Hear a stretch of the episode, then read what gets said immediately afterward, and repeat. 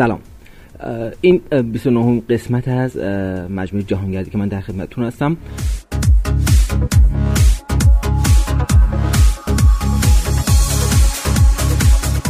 دور برگشتیم هند. من سفر نپالم تموم شد برگشتم ایران و با کلی خاطره و کلی احساس خوب که از بودن در کنار خواهر نپالیم و دوستای نپالیم داشتم.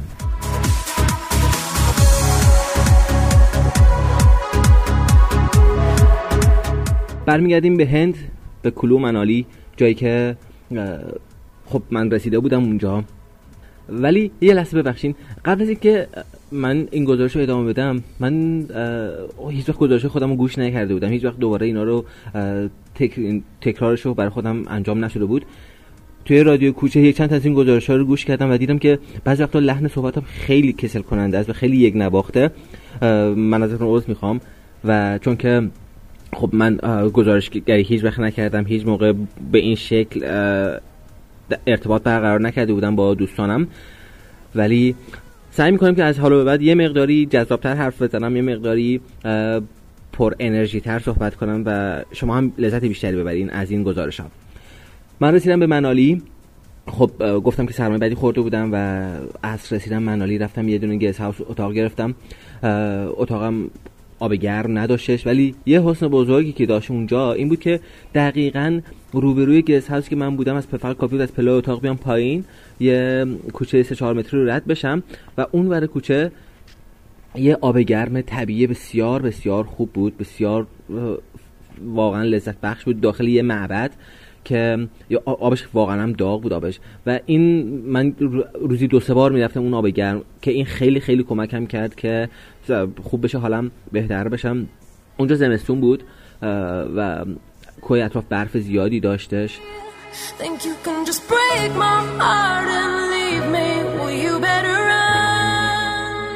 توی اون دو سه که اونجا بودم یه روز تصمیم گرفتم یه کوهی که روبروی گز هست بود و پیاده روی کنم برم بالا. ولی خب مسلما تجهیزاتم تجهیزات مناسبی برای این کار نبودش. هر ولی حرکت کردم به سمت اون کوه که برم حد اون منطقه رو از بالا ببینم. توی مسیر که داشتم می‌رفتم اول مسیر یه سگ اومدش کنارم یه که نون به سگ دادم و این دنبال من اومد همه روز با من بود. تا خود بالای کوه با من اومدش. و اینقدر حضور این سگ ارزشمند بود اونجا باسم چون گفتم که من وسیله مناسب نداشتم کفش مناسب نداشتم و مسیری که می‌خواستم برم مسیر بود که بعضی جاش کاملا یخ زده بود و استرس داشتم. اینی که خب تو تنهایی و تو جنگل بسی رد می‌شدم تا برسم بالا. دیدم اینکه تو تنهایی اینی که میگم هنوز اوایل سفرم بود هنوز هیجان داشتم هنوز استرس داشتم هنوز خیلی وقتا نگرانی بودم که چه اتفاقی ممکن بیفته. اگه اتفاقی بیفته چی میشه؟ و مثل الان انقدر راحت نبودم توی سفر. انقدر بیپروا نبودم. اون موقع هنوز خیلی خیلی احتیاط می‌کردم و خیلی گاهن ترس داشتم حتی. وجود اون سگ که اسمش هم اونجا گذاشتم برفی وجود اون سگ اینقدر به من کمک کرد اینقدر به من روحی و انرژی داد که خب تو تنها نیستی یه نفر اینجا همراه تو هست یه موجود زنده داره کنار تو میاد. و من اون روز رفتم کنم کردم و کلی با برفی با هم صفا کردیم. و بعد برگشتم پایین و دوباره باز آب گرم و دوباره اون فضای لذت بخش اینقدر اون آب گرم خوب بود که من حتی وقتی می‌خواستم لباس بشورم می‌رفتم سطل رو برمی می‌رفتم تو اون آب گرمی یه سطل آب داغ برمی داشتم توی حمام داخل خونه داخل همون گیس هاوس لباس میشستم. سه روز اونجا بودم و بعد از سه روز تصمیم گرفتم که یعنی تصمیم نگرفتم بایستی بر میگشتم دوباره جاده کلومنالی که با ماشین رفته بودم اون جاده باید بر میگشتم تا یه شهری به نام مندی.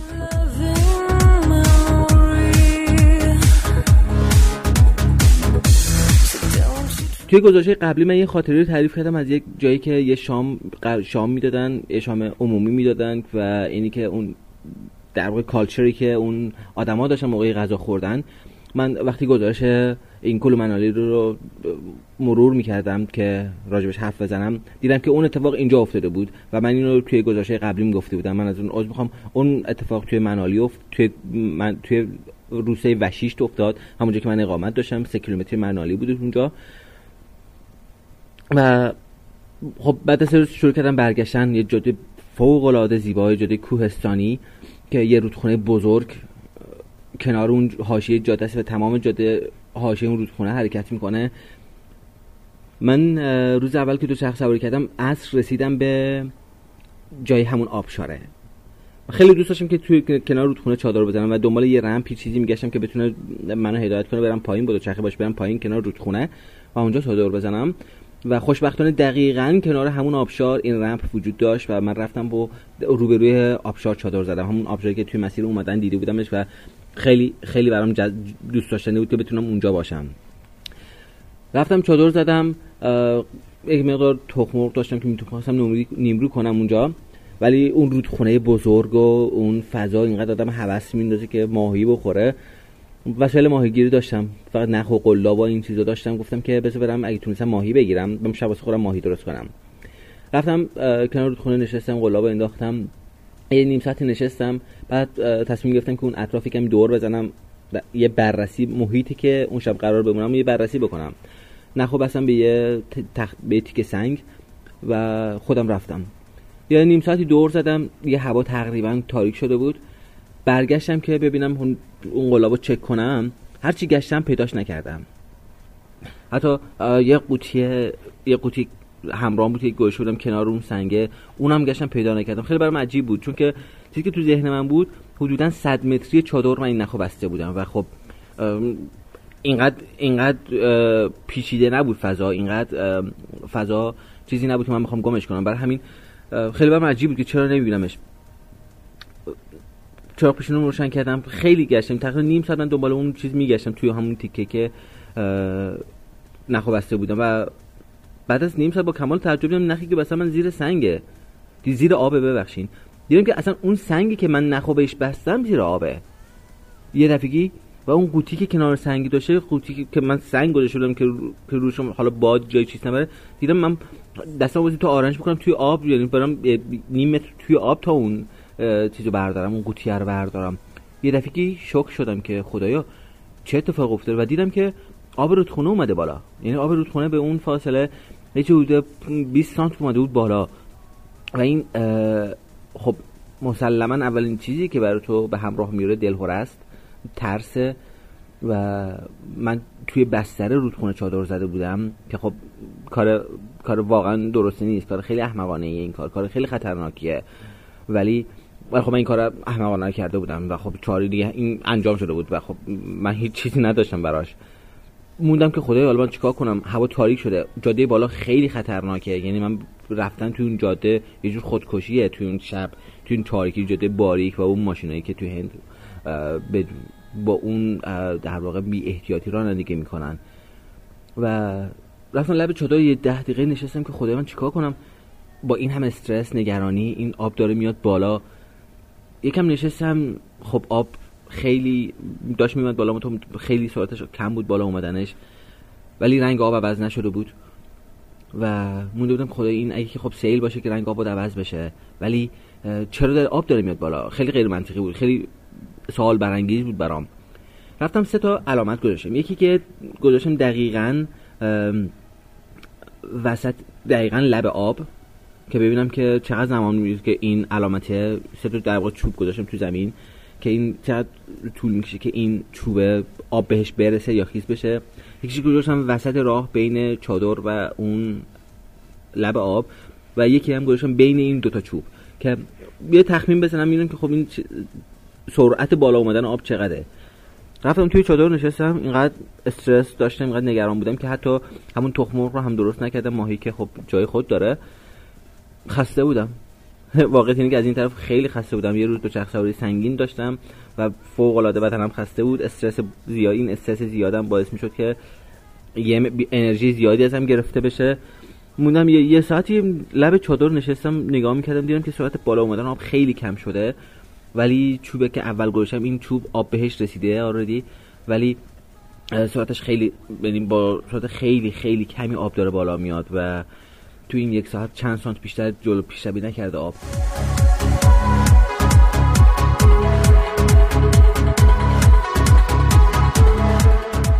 موندم چیکار کنم؟ گفتم که خب تا دارم جمع نمی‌تونم بکنم یک چون اصلا نمی‌تونم برم بالا. یعنی جمع کردن این که برم وسط جاده خب کار شایسته نبودش. گفتم بس میخوابم و یه ساعت یه ساعت پا میشم و چک می‌کنم. موبایلمو کوک کردم که هر یه ساعت زنگ بزنه و گرفتم خوابیدم. ساعت اول زنگ زد پا شدم رفتم دیدم که آب خیلی ساعتش پایین اومده بالا اومدنش و از چوب اول رد شده ولی خیلی خیلی پیشروی نداشته.